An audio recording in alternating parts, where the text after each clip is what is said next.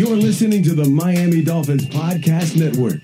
This is Drive Time with Travis Wingfield. Back to throw Tua, looking, flips it downfield, wide open!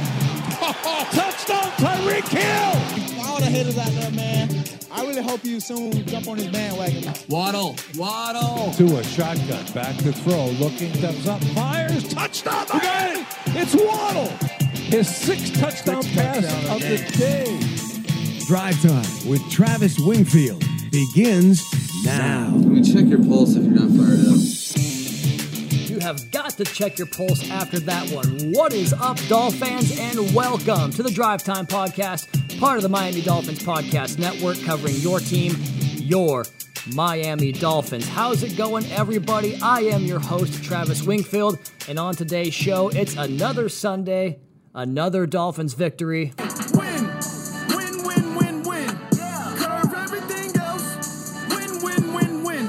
Make it four straight heading into our Sunday off as the Dolphins move to 7 and 3 heading into the bye week they seize the top spot in the AFC East for the week. In doing so and we're breaking it all down here on this edition of the Drive Time podcast five takeaways from a complete Dolphins victory. We'll hear from quarterback Tua Tagovailoa head coach Mike McDaniel. We'll talk teaching tape the play before the play and a heck of a lot more from the Baptist Health studios inside the Baptist Health training complex. This is the Drive Time Podcast. Miami Dolphins.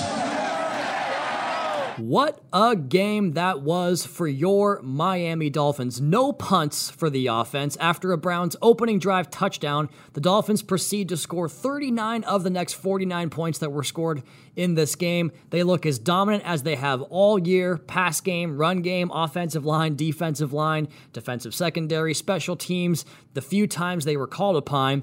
Let's look at the stats here before we get into the five takeaways, and we'll go ahead and close this podcast giving you some crazy stats from this game. But as for this one, the Dolphins 29 first downs to Cleveland's 20. The Dolphins convert 6 of 11 on third down and 1 for 2 on fourth down. Cleveland's 5 of 12 on third down and 2 for 5 on their fourth downs. Miami was just nine yards away from 500 on the day, 491. That's 296 through the air, 195 on the ground compared to Cleveland's 297. They had 185 through the air and 112 of their own on the ground. Plays pretty even in this game. Miami 67 plays, Cleveland ran 62. The Dolphins did not turn the football over. They were sacked just one time and lost six yards. They took it away once from the Browns, sacked Brissett three times for 27 yards, and they also had fewer penalties for fewer yardage, five for 43 to Cleveland, six for 52. The Dolphins possessed the football for just over 33 minutes in this game. Let's go ahead and start with takeaway number one.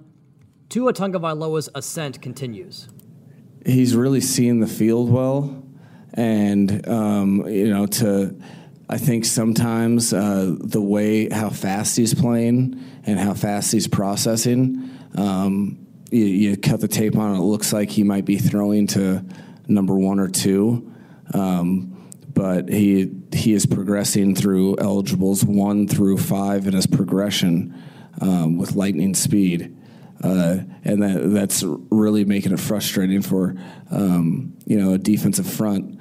Uh, you're in pass rush mode, you can't get to them. That's can, that can wear on you. So he's doing a lot of things um, visually, um, manipulating defenders, making really good throws, um, and getting the ball out, uh, and and putting in when he is throwing into contested situations um, from time to time. He's putting outstanding ball placement. So you can't, you know, I don't think we've had, um, you know, it's probably like what 90 pass attempts roughly in three games, and I don't think there's been um, a, a close interception or a turnover. So you're talking about um, being able to have aggressive uh, style of football play where you can um, feel comfortable as an offense and as a coach to call a pass play and know you're not going to give the defense it back. You know, so that's um, th- those are just some of the things. And then the the biggest thing for me with with Tua specifically is it'd be impossible to see, um, you know, on game tape, uh, but the whole team in the last month has taken an, unbelievable jump in accountability, how they prepare, and how um, they just go about doing their jobs. And he's one of the main reasons that that's occurring. He is um, really come into his own skin in regards to being a leader at that quarterback position. His um, guys are rallying around him. He's demanding a standard and holding himself at a tremendous high uh, standard himself. So um, the, those are just a couple of things I could we could have a Tua press conference if you wanted. Um, very very happy with them. I mean, how could you not be? He finishes the day 25 for 32 with 285 passing yards. That's just a smidge below 80% completion. Three touchdowns, no picks, no sacks, no fumbles, 135 passer rating. He goes 7 for 7 on third down again. 80 passing yards, one touchdown. That's a 153.9 passer rating. His third down passer ratings the last three weeks. This is so ridiculous.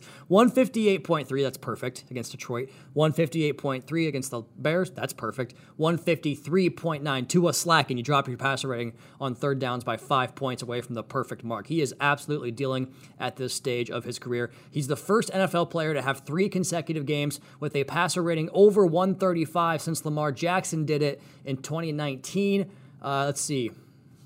His passer rating in the last three games 138.7, 135.7, 135.0. Just continues to get the job done. The Dolphins are 14 and 1 in the last 15 games that Tua has finished and 13 and 2 in his last 15 starts. He's now 20 and 9 as the Miami Dolphins quarterback, and surely he'll be the top quarterback in QBR, passer rating, uh, yards per attempt, touched all that fun stuff. He's been top of the league for the whole season.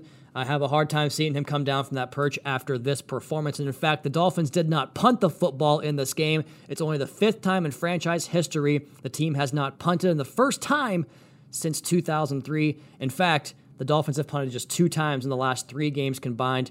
It's going pretty good, going pretty good right here. And I want to talk about some of the plays that really stood out to me about Tua's game. You heard it from Coach McDaniel. You've heard the numbers. So, like, I'm just giving you extra here on top of what you already know. But I want to break down. I was just basically noting some things on all the throws that he was making. We'll get into this on the All 22 podcast on Tuesday. But it began with a touchdown pass to Alec Ingold. I mean, you know, free rusher in his face. Tua back in college, like that was one thing that I loved about his game was his ability to just mitigate one free rusher. Know, if you get multiple free rushers, sometimes that's a win for the defense against no matter who the quarterback is. But if my quarterback can make one guy just not get home, then I feel pretty good about his ability to make guys miss. He has a man right in his face. He pump fakes, gets the guy off the ground, kind of dips the shoulder and rolls through it, and then puts the ball right on Ingold to catch the ball, run upfield, and find the end zone for his first touchdown catch as a member of the Miami Dolphins. Now, two touchdowns for the Dolphins here with Alec Ingold. The throw to Waddle before the big gainer that almost broke for a 65 yard touchdown. I thought that was one of his best throws of the day, where the linebacker that was in that vicinity of, you know, Waddle has an outside leverage cornerback and a linebacker in the hook, and they bring that linebacker on the blitz. And before he even gets close to Tua, Tua sees it and the ball's out. We always talk about replace the blitz with the football. He does it perfectly. It was a really well located pass. And I think the one play the Dolphins had in offense where I could say, like, hey, we dropped that ball. That's one to have back. But the very next play, they come back and dial up Waddle right down the middle once again. This time, Jalen secures the catch and makes a huge play for his offense and dang near slipped that tackle. Good location on the ball, right between the numbers. Middle of the field open. Let's take it. He rips it down the middle to Waddle for 29 yards. Then there was a throw to Tyreek Hill where Tua had pressure, and you know, Coach McDaniel talked about this earlier this week about what's so unique about Tyreek Hill, and he referenced these routes that he's only seen a handful of guys, and he went back to 2013 with Leonard Hankerson, former Miami Hurricane and former uh, Washington football team member, and he talked about these routes that only certain guys can run because of the pacing and speed and their ability to get to those spots that take a long time to develop. And I thought this was one of them. It was a deep comeback from Tyreek, and Tua just lays it out there because he has so much pressure in his face. And when you have man coverage, you can do that because you know the corner's playing the man. And Tyreek isn't even to the top of the route yet, let alone out of the break. He's not even to the top of the route to get out of the break. The ball's out, and the minute Tyreek turns back to the to the quarterback, there it is taps the toes in for a huge completion. Man, he's seeing the field well. He's ripping it well. He's putting the ball right on target. And then it just got better from there. The third and seventh throw to Waddle right before the Sherfield touchdown catch was absolutely phenomenal. Far hash, eight yard route, which, by the way, Waddle always gets to the sticks on these routes, which is such a veteran type of trait for a receiver to have, and you have to love that about his game. But to a far hash out route with man coverage trying to drive that inside shoulder, that's like if you're not perfect on that throw, that's pick six city. But Tua was. And that's just who he's been with his ball placement. Such a gorgeous throw. I was so impressed by that one. And then the very next throw to come back and rip that pylon fade to Trent Sherfield, who makes a phenomenal catch to tap the toes. That ball could not have been handed any more perfect to Trent Sherfield. And you guys recall when I had Tua on drive time the night he got drafted, and I asked him about the national championship game winner, and he broke down the bender over the middle to, I, I'm pretty sure think he was talking about Jeudy, and then he goes back to the the the takeoff to Smitty on the left side of the formation. He broke that play down with recall that I was just like, dude, that was that was years ago, and you recall it that well. Well, listen to, to Tua right here talk about the touchdown pass to Trent Sherfield. Yeah, I, I think on, on that particular play, it it was it looked like a, a, a, palms look where if Tyreek broke out, they could play cover two, and if not, then they'd play cover four. So it really helped that Tyreek was also in the slot on that side. So we don't we didn't know if they were going to double or, or, cloud it or play four. So I, I did my footwork, looked at Tyreek, and was trying to feel through Tyreek with the corner, and I felt like he was squatting. So I, I gave Trent an opportunity, and you know Trent made a big play for us in that in that instance. So I'm I'm really happy that he he finally got a, a touchdown as a Dolphin. Really cool to hear him talk about that. We know he was not thrilled about the fact that Trent didn't get the touchdown in Detroit. He gets it here against the Browns in home, at home in Miami. So then we talk about that first half performance, and I gave you one, two, three, six throws that I was so impressed by. I've got five more here in the second half. To start the half, little lob pass to Jeff Wilson Jr. out of the backfield, where the defensive lineman was kind of in that no man's land, but he played it well to kind of play away from Tua and got his hands in the passing lane. That's okay. Tua throws it with this little touch and enough zip, like so that it kind of humps up over the, the defender right into the breadbasket and sends him off for a 14 yard catch and run. Just the touch and timing and feel to know how to, you know, not just manipulate the defense, but the football, like with how he throws it, different levels of throws, different touch, different like velocity and spin all that stuff. Man, he's in the bag. And then he had to throw to Cedric Wilson where he's fading back from pressure once again as one of the few times that pressure got through. Tua was just like, I got this. Let me kind of buy an extra three tenths of a second by fading back, and I'll put this ball on the outside shoulder away from the defense and lead Ced up into the sideline for another catch and run. Then he has a throw to Mike Gesicki that it was dang near a nice little posterization from Gesicki, but a nice breakup by the defensive back. But that ball was located high and away where only Mike could get it. I love the location of that. And then I think even maybe better than the Sherfield in the third and seventh throw to Waddle, the touchdown pass to Tyreek Hill, where they go zero, they send the house, they're playing man coverage. And when they do that, why not throw the ball to Tyreek? So you find 10, find your hot. Once again, drift away from the pressure. You know they're going to be coming clean because they have more guys than you can block. Buy some time, fade back, and then put the ball once again in perfect location. And for Tyree to come back underneath it and, and go meet the football both those guys made great plays right there. But the location of that, when you can't even get your feet set because of the zero pressure, that is high level stuff. And then they kind of put away drive late in the game. He throws an outbreaker to Waddle. And I, I only really I have this in here, I think, because of the view I had. It was like I was right in line with where I was sitting, the pass from Tua to Waddle. Uh, he throws it before Waddle even kind of sinks his hips into the break, and the ball is just right on the money, right on location to give his receiver a chance to turn up for a big play. It's 138 consecutive passes now without a turnover, interception, or fumble. He hasn't lost a fumble all year, by the way. He has 18 touchdown passes compared to three picks. And again, no, three turnovers in you know more than in eight games he's played. I mean, I, it's just it's crazy to me. Three straight games of three or more touchdowns. I gave the stats off the top. Uh, if you watched the game on television, or if you were there, surely you heard the MVP chants. Let's go ahead and check in with Tua on the crowd at Hard Rock Stadium, the biggest, the most tickets ever distributed at Hard Rock Stadium, over 66,000, all chanting MVP for QB1. Let's check in with Tua on that. Yeah, there's there's no doubt I, I heard that. I, I mean, could hear that when, when it was a TV timeout, you know, when, when we were walking back into the tunnel. Um, you know, it's flattering, but it, you know what what we came to, to do and what we came to accomplish. It's it's not it's not accomplished yet. So it'd be cool, but you know we we have bigger goals and aspirations on what we want to do as a as a team. So there you go. Takeaway number one, just like Mike McDaniel said, I could do an entire podcast or for his sake, press conference on that quarterback. He is playing out of his mind. Let's go ahead and take our first break. After takeaway number one, Tua continues to ascend. We'll come back and do takeaways two through five, get you the play before the play, some teach tape, lots of stuff to come here on the Drive Time Podcast. Your host, Travis Wingfield, brought to you by AutoNation.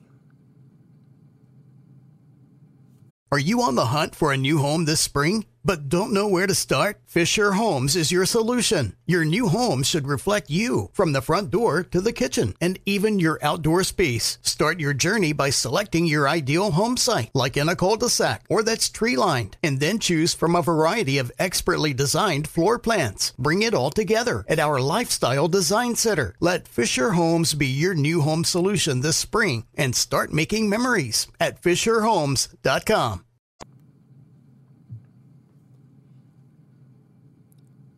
recap edition of the Drive Time Podcast, Victory Monday edition of the Drive Time Podcast, our seven and ten starts this year. It's fun to win, man. We had takeaways, uh, takeaway number one already in the books, takeaways two through five coming your way here next.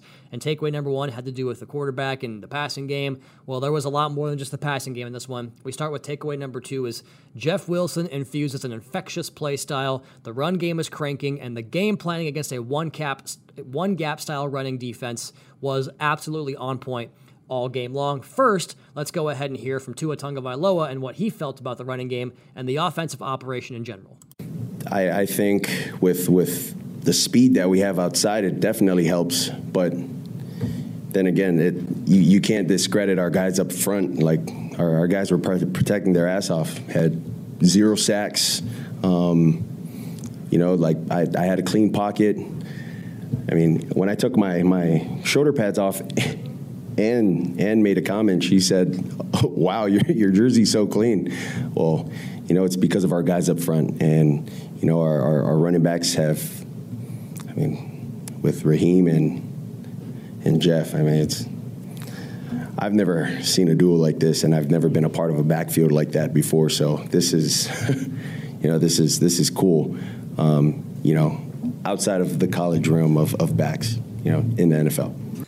So there's Tua lamenting his running back room and the, the, running backs that he has alongside him. And the reason I talked about the game plan aspect of it was Jeff Wilson had a big run in this game. I forget when it was. It was either second or third quarter heading towards us uh, in my side of the stadium where they rip off a big run and the Browns we talk about on the on the preview podcast. They want a one gap. They want to get up upfield and, and, play with their hair on fire. Coach McDaniel talked about it last week with Joe Woods, kind of that combination of the cover three with a wide nine technique and get upfield, get in your gap, maintain that gap, and, and force the offense to play around that. Well, the Dolphins played, I thought, really into how that could possibly benefit them by saying, all right, well, if you want to take that particular gap, you take it, I'll wall you off and seal it off, and we'll use your aggressiveness to your to our advantage. And they did it, I thought, all game long to put the Browns in these situations where they kind of manufacture these big gaps for Raheem and Jeff Wilson to run through. Just a really good run game, a really good game plan, really good execution from the offensive line as well as the backs. And, you know, talk about Jeff Wilson and kind of one of the three pronged parts of this second takeaway. Man, the effort that he runs with I think that the power that he runs with allows him to run with the elusiveness that he has, where he gets into that second level and he can drop his shoulder, which kind of puts you in a bit of, you know, I got to make a decision right now, or he can put his foot in the ground and cut it back, and you're in this, you know, ambiguous situation where you got to make a decision on is he going to be with speed or power, and he can do both of them and he moves the pile consistently. He falls through tackles and, and gets forward lean to get additional yardage. And for this offense, and any offense, that's a massive, massive key. Just continuously finding ways to to create additional yardage that maybe isn't there has been the name of the game for these guys. The run game was cruising, the big lanes at one point early on, I think it was the first quarter, Wilson had 4 for 39, Raheem had 2 for 9, 6 for 48 in one quarter, and it just kept going that way. And if you look at the multiple big runs that Raheem Mostert had. His 14 yard run, you get a great seal from Terron Armstead. Trent Sherfield outside.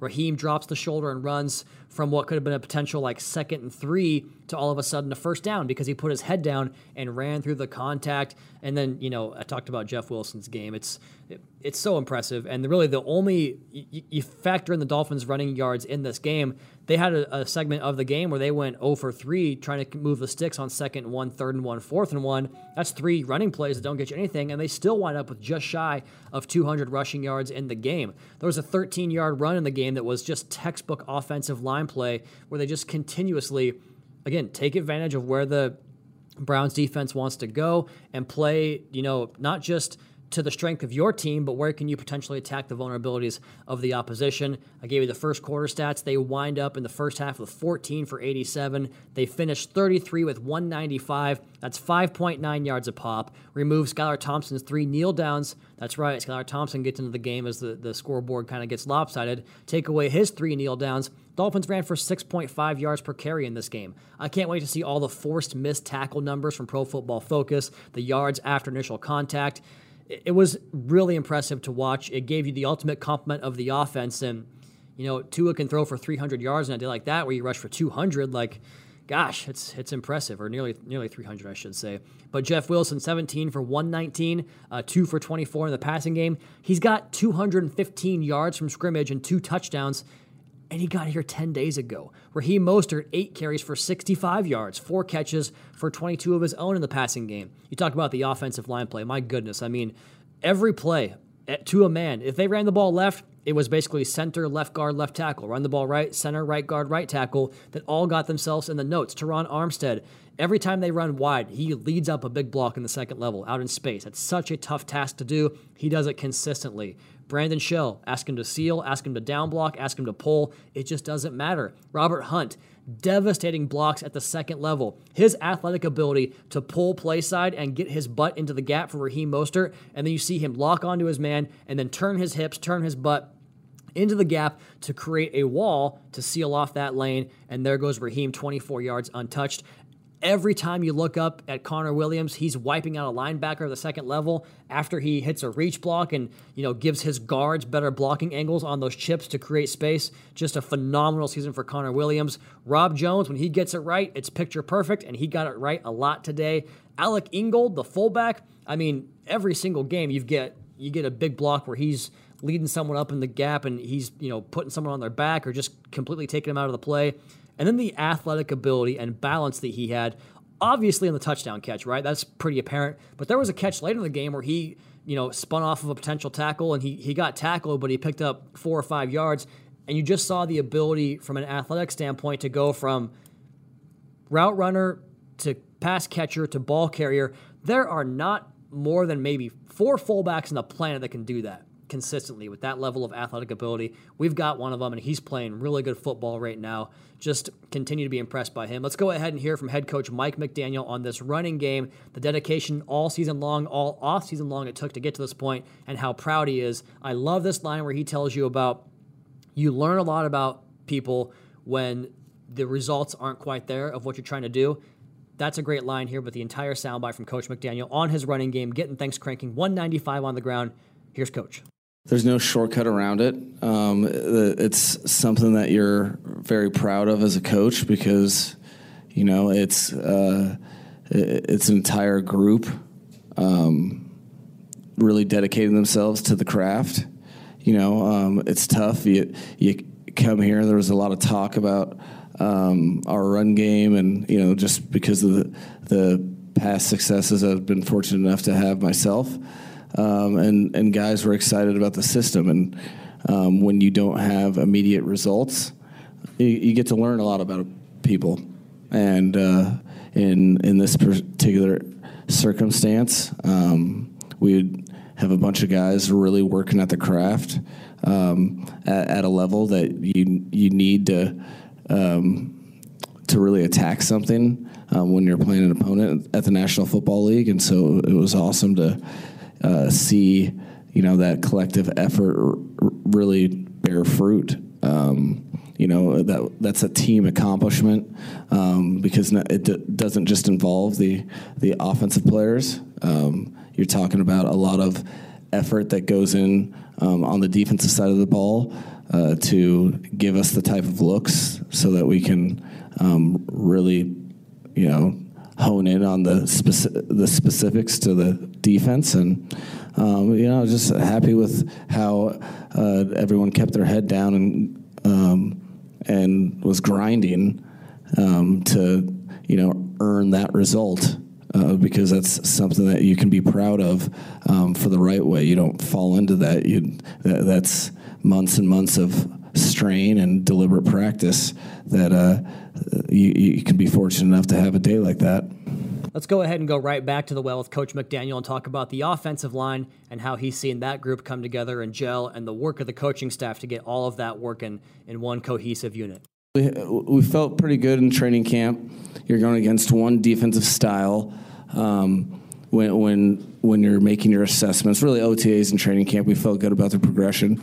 Then I felt that once we started playing the season, the adaptation to the different um, nuances of defensive front play and structures and and adjusting week by week with your t- your concepts and, and such. I, I, thought we we showed our youth, and um, what's been tremendous, uh, led by the coaching staff, um, specifically Frank Smith and um, Applebaum and um, Person and Lem, really, is you you've gotten into a groove of how to properly prepare for the, the specifics of what a defense can present. But then, most importantly, above all else, that's that's all good and fun.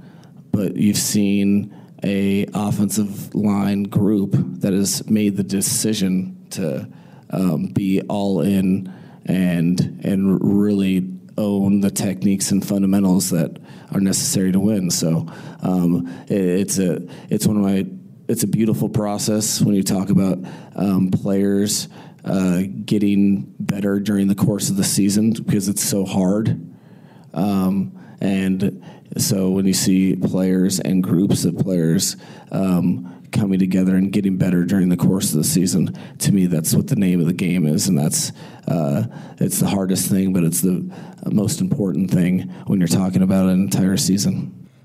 Takeaway number three after we talked about Jeff Wilson's infectious attitude giving a lift to the Dolphins' running game, the run game cranking from an execution standpoint, and the game plan really hitting its notes. Takeaway number three is the traditional Browns running game just did not get off the ground in this one. I thought this was the best middle linebacker game the Dolphins had all year long. Thought Elandon Roberts was exceptional, defeating blocks with physicality. I thought Jerome Baker was exceptional. In fact, there was a hit, and I tweeted about it. I said, "There's E-Rob. That's an E-Rob hit right there." It was Jerome Baker. You know, given what is he given 30 pounds to Elandon Roberts, and he comes in there and makes a stick that makes you think he's 52.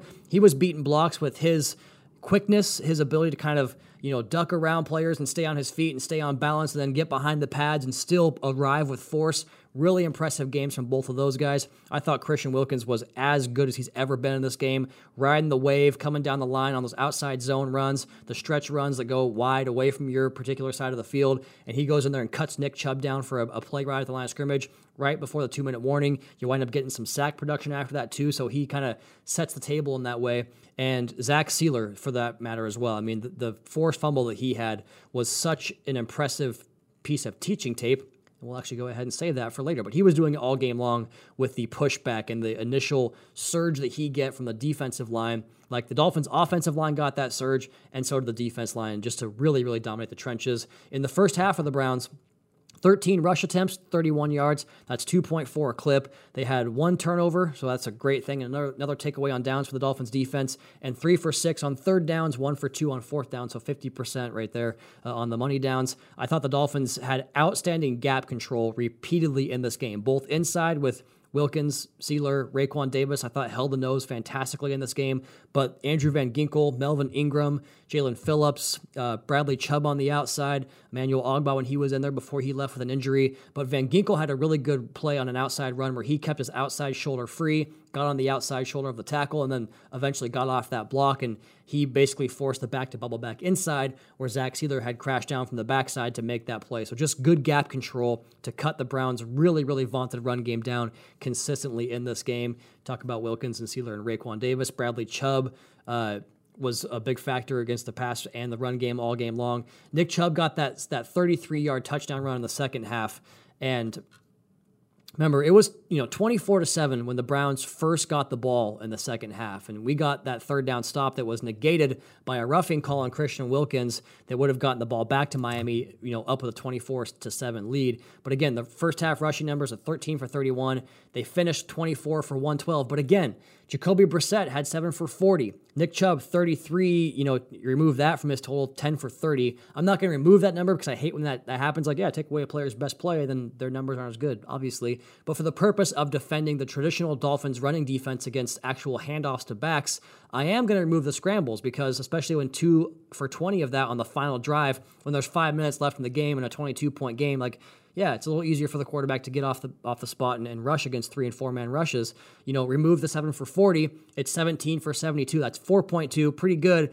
And if you look at just the other 16 runs, it's like, you know, obviously the 33 yard run happened. That's not good. You can't have that. But you held the Browns to 2.4 yards per carry on the other 16 runs. So that's really, really good. Consistently getting yourself into good down and distances. It's how you put yourself in a situation to get off the field on third downs. You know, some late scrambles, one big run, and then just a bunch of wins for this Dolphins defense. To finish out the stats, the Dolphins end the day with one takeaway, but also three turnovers on downs. On third down, the Browns were 5 of 12 and 2 for 5 on fourth down. That's 7 for 17, 41%. Big point of emphasis this week for Josh Boyer and the defense and they went out there and got it done. Let's go ahead and hear from Mike McDaniel about the strength of this Dolphins running defense and how he feels about their ability to defend traditional running plays.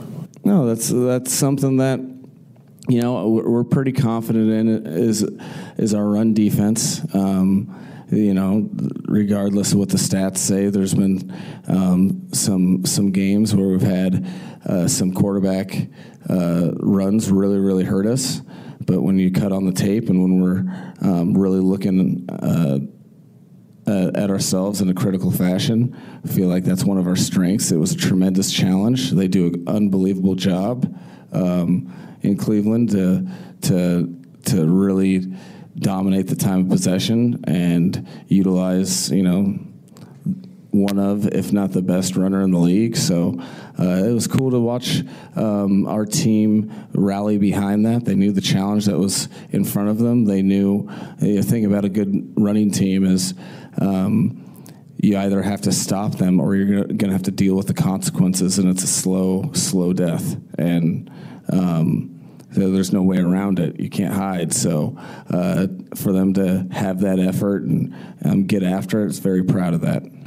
That's your takeaways one through three. Going to be a longer podcast today. Coach and Tua were great at the mic, and I have so many thoughts on this comprehensive Dolphins 39 17 victory over the Cleveland Browns. We'll come back on the other side, do takeaways four and five, as well as get to the teaching tape and the play before the play. That's next. Drive Time Podcast, your host, Travis Wingfield, brought to you by AutoNation.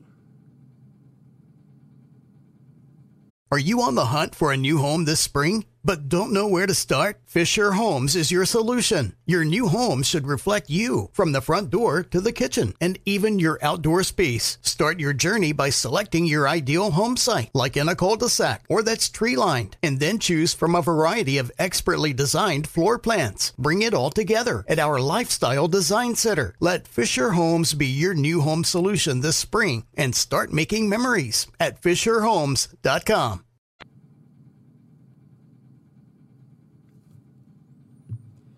Takeaway number four on this edition of the Drive Time Podcast is kind of coincides with takeaway number three in the run defense. Pass rusher, pass rush, got it, the job done on Sunday. Three sacks in this game, constant pressure on Jacoby Brissett, good third down numbers, consistently getting off blocks. I thought the way Bradley Chubb continued to win inside, where he'd set his tackle out for a you know a, a width or a wider stance, a wider uh, landmark, and then rush back uh, inside on him. The way guys helped create chances, like Jaelan Phillips, as he is wont to do, where he you know will loop inside and take on multiple blockers and create lanes for other guys, holding double teams, consistently getting off blocks, creating chances for guys. Thought Melvin Ingram, Bradley Chubb, Jaelan Phillips outside were all so so good. You had a variety of rush packages. There were some looks in this game where Brissett had the entire like middle part of the field open to scramble because again different type of quarterback the dolphins wanted to get kind of that pocket you know surrounding him and get multiple chances to run at him and get pressure and eventually get sacked which they did in this game with three. I thought we saw a cool variety of different looks and pass rush packages and different you know techniques and styles to create that pressure And surely the coverage absolutely helped too. I mean, Kader Kohou, how many good reps did he have in this game? Xavier Howard, pretty good game as far as the numbers and completions against him go. He was solid all day long. And then Justin Bethel, how many big plays did he have? That big, you know, great defensive stay in phase, play the football, don't interfere the man on that kind of post corner route that he defended on that late third down shot into the end zone. Had a couple of more plays where he's right there in phase later in the game. Let's go ahead and hear from Mike McDaniel on Justin Bethel, his inclusion to this team, and how good he's been for this Dolphins team as a guy that was originally a special teamer almost exclusively, now giving you a bunch of good reps week in, week out on defense. I can't say enough about that that kid. He, here's a guy that has has been known in the National Football League as a special teams player, um, very good one. And all he's done since he's been here is, you know, do his thing on special teams and then um, make plays every time he's asked. Uh, you know, we've had some injuries, given some opportunities, and he's stepped up to the plate and um, been around the ball. He competes and uh, does a great job for us. So very, very glad that he's on our team. Takeaway number five. I wanted to get silly here, and I kept it in here because it's terrible, but I put Alec Trentbeck. What am I talking about there? Unsung heroes, Alec Ingold and Trent Sherfield. But I wound up going with spread the love. That's going to be my ultimate takeaway here is the Dolphins spread the love as far as the football goes on offense. It was mostly about Alec Ingold and Trent Sherfield, but just a really bad pun trying to give you some Jeopardy, I guess. I don't know what I'm doing. But uh, we talk about unsung heroes in the podcast all the time, and these two guys, they just continue to get the job done, man. We talked about Ingold at length there. Trent Sherfield has the touchdown, had a big third down conversion in the game earlier as well. Just continues to make big plays, and he winds up in this game Trent Sherfield does with four catches for 63 yards and a touchdown in the game. I mean, Waddle, four for 66, Sherfield, four for 63, Ingold, four for 45, Tyreek, five for 44, Gesicki, two for 31, Wilson Jr., uh, Jeff Wilson Jr., two for 24, Mostert, four for 22, and Cedric Wilson, one for seven. Spread the football all over the field. That's kind of the the next portion of you want to take out 10 and 17 we've got weapons man we've got a run game we've got guys that can consistently catch the football move the chains keep the offense on schedule keep us moving and that's what happened in this game this is a total total team effort as it is to create production for Tyreek and Jalen, obviously, but it was nice to see those guys also get paid off with production of their own. Let's go ahead and hear from Mike McDaniel on the rest of the offense contributing in such a big way as they do every single week. Yeah, no, um, I've been waiting for a game like that. You know, I think you know, first of all, Tua, Tua is playing um, very, very high level football. It's it's phenomenal to watch um, him commit to the process. Uh, it's the third game in a row where I, I, didn't feel a high or a low from him. He was just trying to execute each and every play. Um, but it was it was rewarding and exciting um, because you know you can ask Tyreek and, and Waddle themselves. Like we have a, it's about a team, and all of their production has to do with a team working in concert so that um, they can get those numbers. And you know, you play a defense that is bound and determined to make sure that those two individuals don't um, get as many targets. Uh, that leaves opportunities for everybody else. And you know, I was I was very happy that um, really the it, it, seems like the uh, only in-house do people really understand that we have a good a good team, a good offense, a good defense, good special teams. We only have uh, you know it's not just names, um, and hopefully the you know you, you got to experience a little bit about of what we've been witnessing inside of practice and out that we have a lot of a lot of players that can make plays, and when they're um, asked to uh, step up and make a play, um, you saw a ton of examples of guys doing doing that, which we knew they were very capable of. All right, there you go. Those are the five takeaways. Real quick, the play before the play for me was the tackle for loss from Jerome Baker right before Kader Kohou's pass breakup to get the defense off the field, where he keys it, gets inside the block, slips underneath it with the quickness, then played through his pads. Get your feet below your hips, your hips below your shoulders, and play right through it. Getting knocked back on a back like Kareem Hunt is no small task, and he did it after he had to knife in there and defeat a block. Great play and a great game from Jerome Baker. My teaching tape was Zach Sieler on the forced fumble because you watch him extend the arms, get your lockout, and lock your man out. Control the rep from there. Extend that punch, shock him backwards, ride the wave down the opposite side of the formation against outside zone, disengage from the block, rake at the ball with your big paw, knock it out. Big takeaway at that point of the game. Great teaching tape there from Zach Sieler. All right. Schedule update. We have this podcast is the Monday drive time edition. We'll have a all 22 podcast for you all tomorrow, breaking this game down in depth. Cannot wait to watch that tape. Wednesday we'll do the five things I think the big picture podcast, but for the entire season. Then we'll take the rest of the week off. No more uh, podcast after Wednesday, and then we're gonna have our game preview on Tuesday next week. Dolphins and Texans, and then Wednesday we will do our crossover, our perspective from Houston, and then give you the holiday off as well. So no Thanksgiving, no Black Friday. Bye week, good time for it right here. Seven and three, Dolphins heading into the stretch run. Let's go ahead and read some of the Brett Brecheisen tweets, our great PR uh, manager here, who just fires off these bangers of statistical tweets every single Sunday. And man, he is, he's having a good time with it right now because there's so much to talk about for this team. I gave you some of the Tua stats that he had earlier in the game. Let's go ahead and continue here. Kader Kohou had three passes defense today, which is the most by an undrafted rookie in an NFL game since Nik Needham did it for the Dolphins in 2019. That's an, any for any team. The last two cornerbacks UDFA's to do it here are under Josh Boyer's watch in this defensive backfield. Dolphins had three sacks, 14 QB hits, and, and uh, seven passes defensed on just 35 Browns pass attempts in this game. Keep them coming for us, Brett. Talked about the Dolphins punting, Tua's stats. Dolphins are 7 and 3 for the first time since 2001 when they also began that season 7 and 3. This is the 10th Dolphins win in the team's past 11 home games. It's the best 11 game home stretch for the team since they went 10 and 1 back in December of 2001 to December of 2002. It's a pretty good run there.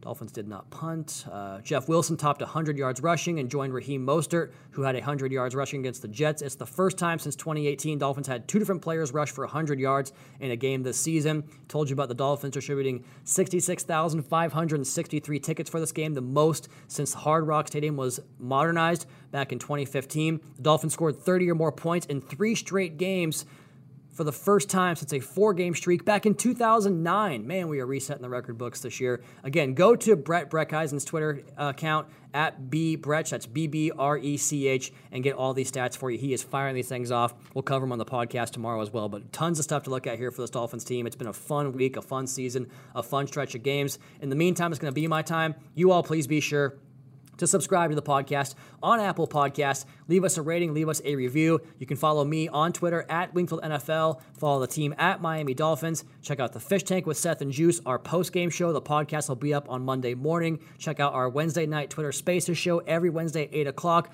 All the international podcasts on the network. Check out the YouTube channel for media availabilities. Dolphins Today, Fish Tank, and Drive Time content up there as well.